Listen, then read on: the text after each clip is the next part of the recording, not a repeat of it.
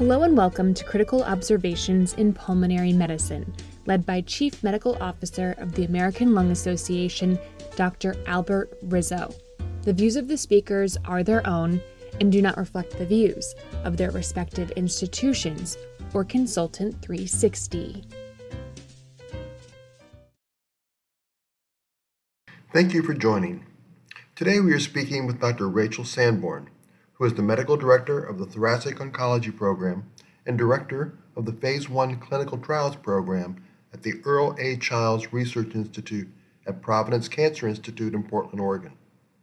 She's also serving on the American Lung Association's Lung Cancer Medical Expert Advisory Panel.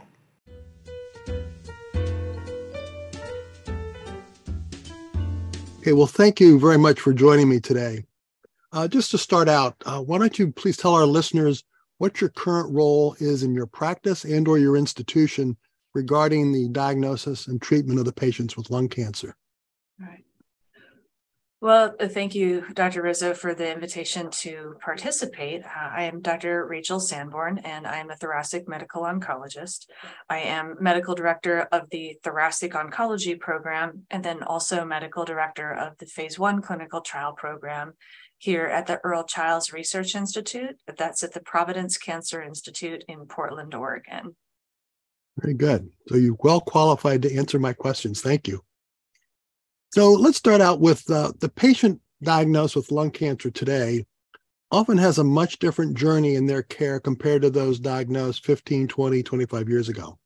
There's been an advent of low dose lung cancer screening, hoping to shift the diagnosis of earlier, more curable and treatable stages, and also a real explosion of new targeted therapies in uh, based on mutations and also immunotherapy.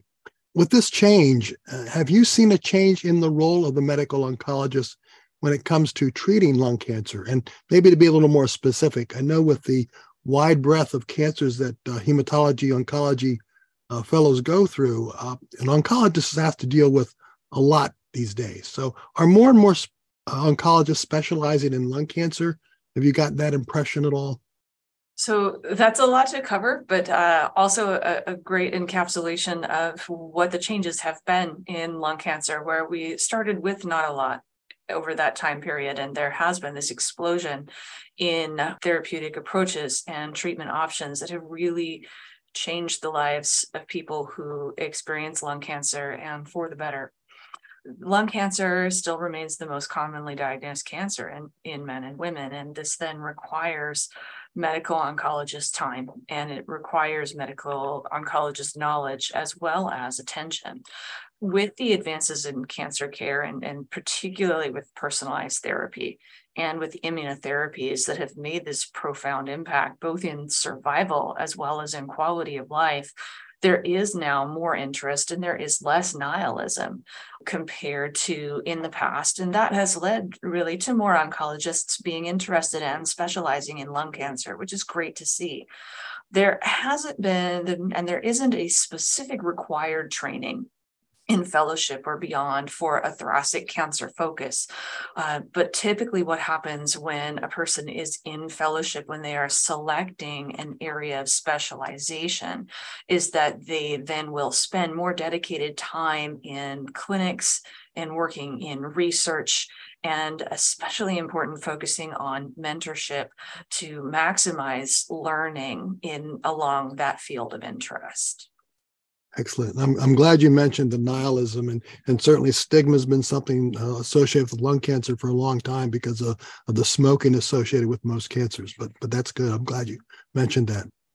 Tumor boards, as we know, have been around for quite some time. Uh, and now with the advent of things like lung cancer screening, there's been the development of the multidisciplinary teams to help patients uh, even before their diagnosis or as part of the lung cancer discussion afterwards can you talk about the role of the medical oncologist as far as this interdisciplinary team working together? Certainly. So, multi specialty team management is absolutely crucial for the overall care of a person with lung cancer throughout their journey. And uh, although in the olden days, uh, people talked about, well, where's the one doctor who coordinates everything for me?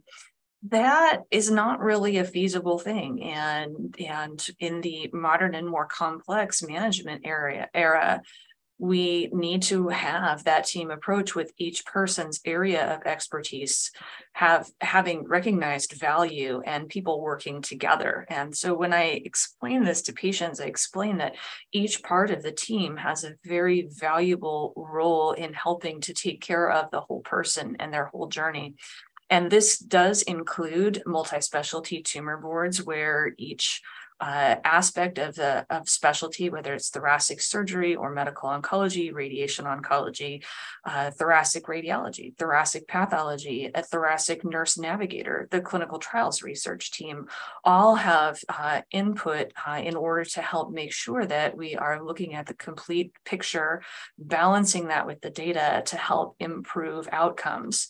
One part of that as well with the role of medical oncologists is that we see the role of medical oncology evolving to be to be involved earlier in a person's care than we have in the past and particularly now as we are looking at an evolving world of neoadjuvant therapies with considering chemo and immunotherapy prior to surgery even for early stage lung cancers having that input from medical oncology earlier is going to be uh, more important in the future. Very good. Thank you um, sometimes a patient will find their way to the medical oncologist uh, in different ways. Sometimes they're a PCP who may be suspecting cancer will send the patient right to a medical oncologist for a definitive workup and follow up. Or sometimes a confirmatory biopsy or suspicious imaging, imaging results lead to the referral. And then I think very often uh, patients end up with going for a second opinion to seek from another medical oncologist after they've been down the road. So, how do you approach the first encounter with several types of patients that may come to your office? So, uh, the first part that I always do is make sure that I am starting on the same page as the patient, which sounds very, uh, it, it, sounds simple, but there are times in which a person is coming in and say, as a new patient consultation, and I may think that it's a second opinion and then find out that the patient is actually instead wanting to transfer care for a clinical trial or, or something like that. And so clarifying, one of the first things I do after introducing myself is to say, so from what I can see, you're here today for, for example, a second opinion to talk about your cancer treatment. And, and that way we make sure that we have a, a clear communication.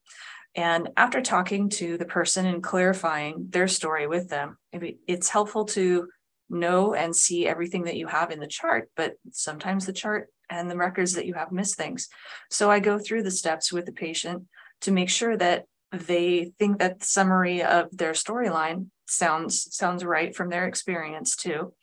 And then the next thing that is always incredibly important is that I ask them after that to say to uh, to tell me what their understanding is of what their doctors have told them is going on with the lung cancer and hearing their summary back of what has been communicated and what they understand and, and where that is helps me then frame what the next steps are that we need to talk about or clarify to help with that visit.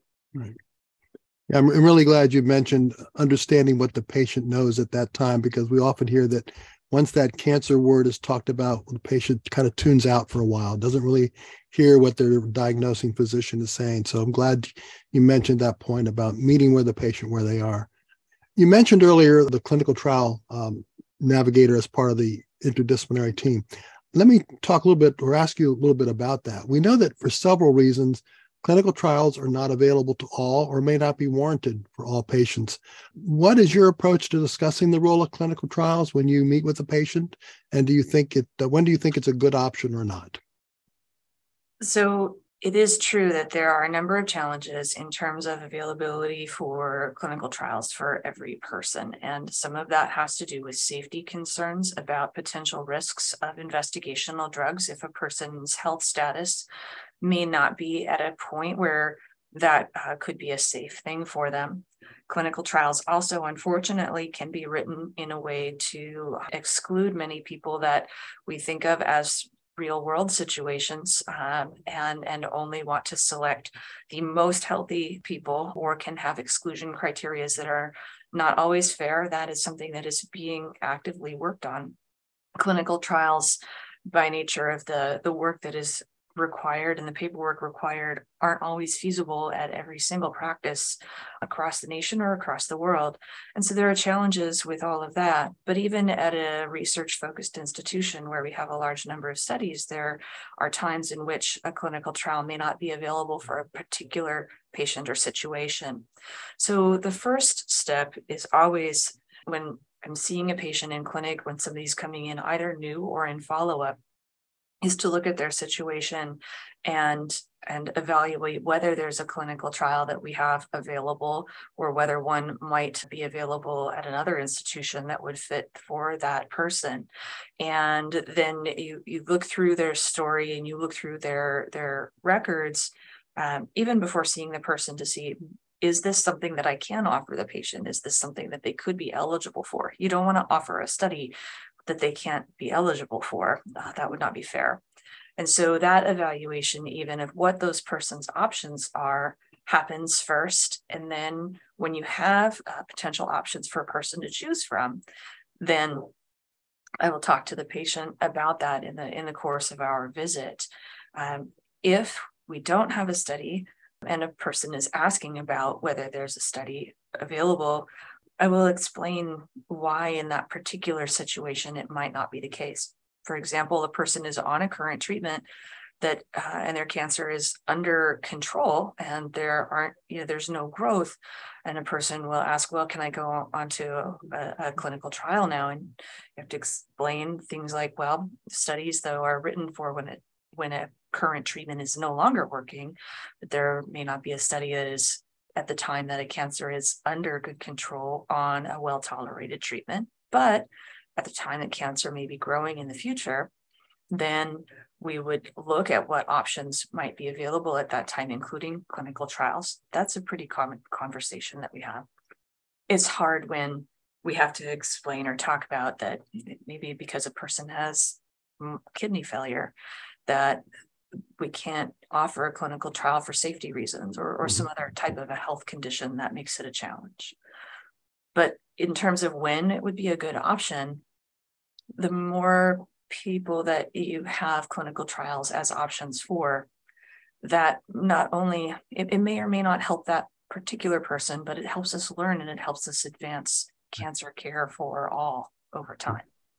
Absolutely. Do you find more recently that more patients are interested in hearing about clinical trials and more of them are accepting of being enrolled if they meet the criteria?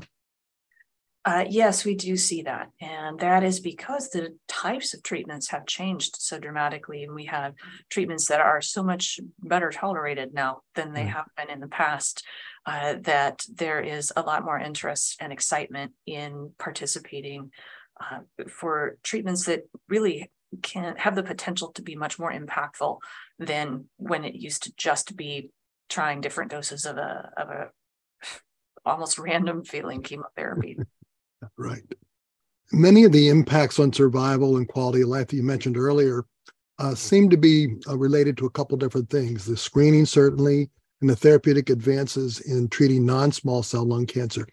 Has there been much new in the realm of small cell lung cancer? There have been advances in treatment in treatment of small cell lung cancer, although the progress, unfortunately, has uh, not been to the same degree that we see for people with non-small cell lung cancer. Some of the more important, I think, potential breakthroughs that will be more impactful over time are, uh, for example, a fairly recent recognition of different subtypes of small cell lung cancer that uh, may help to impact research and therapeutic approaches. So, not all non small cell lung cancers are the same, mm-hmm. right? We know this that non small cell lung cancer is actually hundreds of different cancers that are that are diagnosed.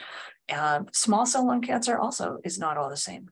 And that has been something that's been terribly hard to pick apart in the same way. And now, recently, with a diagnosis of some of the different subtypes, we're still learning how to sort that uh, and how to maybe potentially use that to optimize treatment. But I think that's providing insight into a future breakthrough. Immunotherapy as well has improved survival for small cell lung cancer, and that has been extremely important, although the degree of benefit is far less than we've seen so far for non small cell lung cancer but there's active ongoing research with new targets and new treatment approaches. And uh, I think we all certainly hope to see changes and more advances in the coming years. The NCCN guidelines talk about the importance of tumor testing for biomarkers or biomarker testing. When I last checked, there were about 11, I think, specific targeted mutations with specific therapy recommendations, both first and second line options as well as, as you mentioned, the identification of immunotherapy markers as well. Can you briefly speak about the significance of these particular advances, the importance of biomarker testing to direct therapy? This is a subject near and dear to my heart, as well as to any thoracic oncologist. The, the biomarker testing and recognition of actionable driver mutations has made a tremendous impact in outcome for patients. And so understanding and and recognizing what particular mutational array including uh, PD-L1 and protein expression exists in a patient's cancer before starting treatment significantly impacts not only a person's prognosis but also their quality of life. So it is incredibly important to have that information before starting first therapy and using the correct selected targeted option if there's an actionable driver, or using correct selected immunotherapy, or even avoiding immunotherapy for those patients for whom the mutation profile indicates that it won't work and can increase risk is really important. So, the recognition of these actionable drivers has changed prognosis from the the historical months for a mm-hmm. person with advanced or metastatic disease. There are times now in which we can tell a person that their survival is going to be expected to be on the order of multiple years.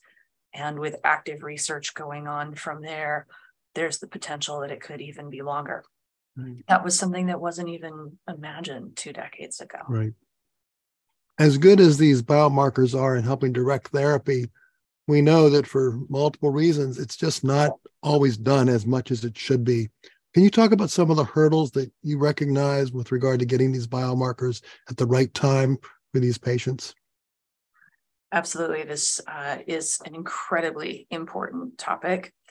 First of all, rather, as you point out with the question, if you don't look, you won't know it's there. And one of the major problems that we have nationally is that it's not being looked for. So currently, in the majority of, of locations and institutions, when a person has a lung cancer diagnosed, there are no further steps to test for mutations until the person meets with the medical oncologist. And then, if the medical oncologist is the one entering those orders, and these are complex tests, that take time. It can take a number of weeks to get the results back. The person may have had a biopsy, and then by the time the biopsy is done, the pathology is turned around, an appointment with medical oncology is made. That could be two weeks between their initial biopsy and their meeting. And then to add another two to three weeks from that meeting to get the report, time is ticking and time is hmm. life for a patient. And that kind of delay puts a patient at risk in many situations. So there, in most institutions, there is not reflex testing that is being performed at the time of diagnosis, and this causes delays in therapy for patients. The point that I, I try to make in these discussions is that it's not acceptable for a breast cancer diagnosis to not have automatic ER and PR and HER2 testing. So why is this accepted for lung cancer? And I think that a lot of it quite honestly goes back to a very uncomfortable topic that you already brought up, which is the stigma associated with the type of cancer and how uh, that can be shorted for people. The tissue limitations of initial biopsy are also challenging, and in many places there are, are very small uh, fine needle aspirate specimens that are obtained that don't have enough tissue to be able to perform thorough mutation testing. Using a liquid biopsy as a complement to assess for, for mutations has helped this, mm-hmm. but it's not always sent. And so if it's not sent and you're not looking, you won't know what's there. There are also demonstrated disparities in what is tested, first of all. And so when we look at the recent publications about sending, quote, any biomarker, the vast majority of time, all that is tested is PD-L1 status, but not mutation testing. And that doesn't qualify as complete, as the complete story for the patient. Also, we know that there are significant disparities in who is tested and there uh, are uh, there is a vast difference in in whether there is testing for people who are black versus people who are white or asian there's a significant difference of testing selected testing by smoking history by gender as well as by socioeconomic uh, status of all, of all different types mm-hmm. i advocate personally in my personal opinion for reflex testing because reflex testing then eliminates those disparities and it tests everybody. It's blind to any potential bias that can be on the part of the care providers or even the person and their families who may have uh, internal bias or an internal stigmatization about what they should or should not have. Mm-hmm. Testing for all allows us to find things that we won't, again, if we don't look you, know, you anticipated a couple of my questions, but the testing is not only getting the testing, but as you mentioned, is it the right testing? Are there insurance implications as to what will be covered or not when you look at tumor testing of the tissue? Is that a concern? That can be in different locations. And this is such a challenge, particularly in the United States, where we have such incredibly complex and overlapping and contradictory uh, laws and even insurance policies. It's it's nearly impossible to sort out, and there's it's not universal everywhere or or even in different regions. Mm. There are particular challenges, especially with things like a 14 day rule that says that mutation testing can't be performed within 14 days of a patient's hospitalization. Well, if a patient was in hospital for a surgery and they had their their early stage lung cancer removed, they're needing adjuvant therapy and they need that NGS testing to know whether or not we need to use immunotherapy or a targeted therapy at, during their adjuvant treatment. Why do we have to delay getting that information to delay potentially that patient's care for an arbitrary rule that doesn't really benefit the patient? That's really a, a challenge that I, I would say personally sometimes defies some some logic there. And so we also see that there can be times in which there can be times in which still uh, selected testing may be mandated with the perception that that might be more efficient or less expensive, although there have now been uh, very good publications demonstrating that using NGS panel based testing rather than a selected panel actually is more efficient, mm-hmm. saves money in the long run. That still has not always been recognized. Do you find with uh, some patients living longer and ultimately recurring, it's important to get repeat biomarker testing at that point in time? That can be because we see that when resistance is developed with different types of mutations or targeted therapies, you can see changes in what the current clones are, and you can see outgrowth of different mutations that can potentially provide other target or other actionable targets. And so using using that information to understand what other treatment options might be uh, present for the patient, including different agents that might only be available on clinical trial is important because it allows for more options in your therapeutic armamentarium to help the patient. You mentioned a little bit about the timeline earlier. I know I often hear that some patients want to be treated as quickly as possible. They don't often like to wait the one week, two weeks to get the biomarker testing done or to to see another oncologist. I mean, timeline seems to be important based on what you've said. Yes, timeline is definitely important and one of the one of the critical pieces is that you don't want to have a significant delay in the overall care. The timeline from first abnormalities on imaging to obtaining full staging and tissue diagnosis are really critical. Um, but at the same time, it is also critical not to rush to action that may not help a person. And so having the entire package of information is critical before making those decisions. It's that you want to make sure that you're expediting the completeness of all of that evaluation. So this is something that should not be evolving over months for for a person. But it's important, say, for a person who might have surgically resectable disease to have appropriate risk stratification to make sure that the proposed surgery is something that they will be able to safely uh, recover from as well. Um, that is that's absolutely critical. But then understanding too what what the most appropriate uh, treatment is is important. For example, if a person has an actionable driver mutation, but they are started just upfront because of a high PD-L1 status, for example, on an immune therapy, and then all of a sudden, there needs to be the consideration of switching to treat for their EGFR exon mm-hmm. 19 deletion.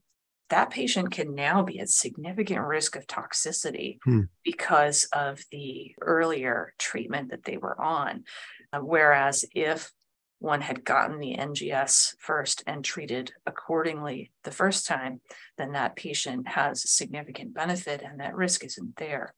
So this is something that is being increasingly recognized, but important to make sure that we act with the right information right. to be able to personalize that that patient's treatment to provide them the most optimal benefit and the least amount of risk. I wanted to circle back a little bit to the disparities that you mentioned earlier. You know, the American Lung Association puts out the State of Lung Cancer report every fall, and part of that does show the disparities occurring as far as different populations who have less than optimal treatment or don't get treatment at all or less than optional optimal access to testing. At your institution and your community, do you see that playing out as well? There are challenges here as there are everywhere in trying to make sure that we have outreach to all populations and uh, especially vulnerable populations. And many of those challenges even start with lung cancer screening, which we see nationally is recognized that lung cancer screening has been offered more and available more to people who are white than they are to people who are Black or Hispanic, Latino. And so part of that has to do with where advertising and awareness campaigns are some of that has to do in different regions with trust. Some of that also has to do simply with where where access is located. And if access is made difficult for people, then it's harder to get everything done. And so there's a lot of work that needs to be done here and elsewhere in making sure that that all aspects of care are brought to the most convenient places for people to be able to reach rather than expecting everyone to come to it. Right. Also, there needs to be a lot of work, and there is focus, say, for example, at, with our institution as well, on helping to improve education, outreach, and, and trust to all types of communities. Also, even along those lines, there are tremendous needs that can be barriers even outside of access to care. In our country right now, there is tremendous and uh, and widespread food insecurity, housing insecurity, and other types of, of issues that take priority in a person's life over their mm-hmm. health care or their health screening. And that is something that needs to be coupled with trying to help improve outreach. That's a tall order for any one place, but every mm-hmm. place needs to work together on trying to help with those aspects of basic person needs as well. Excellent points. And I know as again, as an organization, Lung Association advocates for those. And, and I want to thank you for being one of the advisors for the American Lung Association over these last few years. That's an important input for us. You've covered a lot of, uh, of great information here. Uh, are there maybe one or two take-home messages for the, the, maybe the primary care doctor or the pulmonologist that may be listening who don't always deal with lung cancer on a regular basis? Anything important to give them as a takeaway? I think the most important takeaway that I that I or advice that I would offer would be if a per, if a patient is found that appears to have a lung cancer or is now newly diagnosed with a lung cancer, is to not assume the worst. So even in the setting of metastatic disease, with the newer mm-hmm. therapies, people are living longer and they are living better than ever. And that can include people who are more frail, who are medically more complex, as opposed to in the mm-hmm. past, where the average survival, again, may be on the order of months. With appropriate personalized therapy, survival can potentially be years. And that can be also with a good quality of life. And that part is still not very well recognized. Unfortunately, that's not the case for everybody. Right. But it is really important then to have conversations with the medical oncologists and having involvement of medical oncologists is important to be able to help personalize that care and discuss what that personal prognosis may ultimately be. Yeah, excellent message, bringing it back to getting rid of the nihilism and the stigma that may be sitting in those positions. That's great. So, to close, what do you think are some of the future directions that research is going to take us to, or on the horizon, new therapies that might be seen? I think that the horizon is uh, very exciting. And, and I think that the future, yeah, in both the near and the longer term, is going to demonstrate a sea change in, in how we treat lung cancer.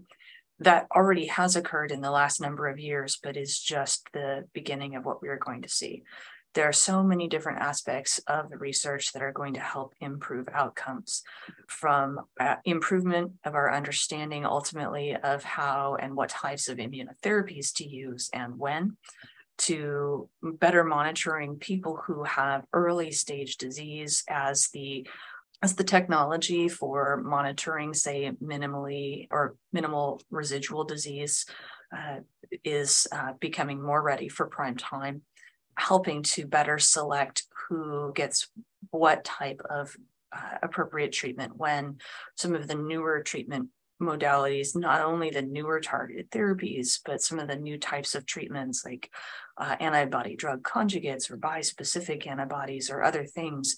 There's so much that is active on a very in a very busy landscape that these are all aspects that are going to impact patients at all stages of disease.